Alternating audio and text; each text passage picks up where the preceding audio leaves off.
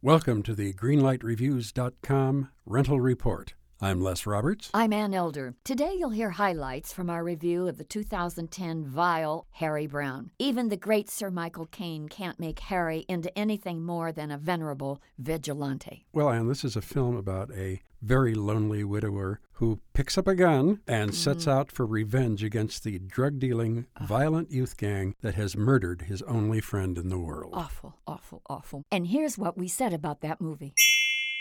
You know, you see the gangs, they feel that they're entitled to do whatever they want to, to whomever they wish, and they do it with a kind of very detached, cold attitude. But then, here you have the hypocritical Harry Brown, who does exactly to those kids what they did to his friend. Right. I don't think the moral tone works at all. It didn't work for me either. The only thing in this film that worked for me is watching Michael Caine. This is a very good performance in a mm-hmm. very, very underwritten film. For me, Harry Brown is just another rancid X rated film that masquerades as an intellectual art film hoping to fool the audience. I don't think they'll go for it. Michael Caine, you deserve better than Harry Brown. Red light. Okay, because of Michael Caine, Ann, I'm giving this film a very, very, very, very flickering yellow light. So, a red light and a yellow light for Harry Brown.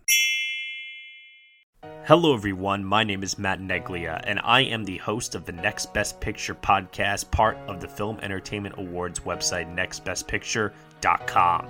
On our show, we explore all year long what is possibly going to win Best Picture at the Oscars. We do this by conducting interviews with people within the film industry, holding weekly reviews of the latest theatrical releases, and on our main show, where we dive into various different topics, answer your fan questions, and also do our best to explore Oscar history's past in hopes that it will tell us something new for this upcoming award season race.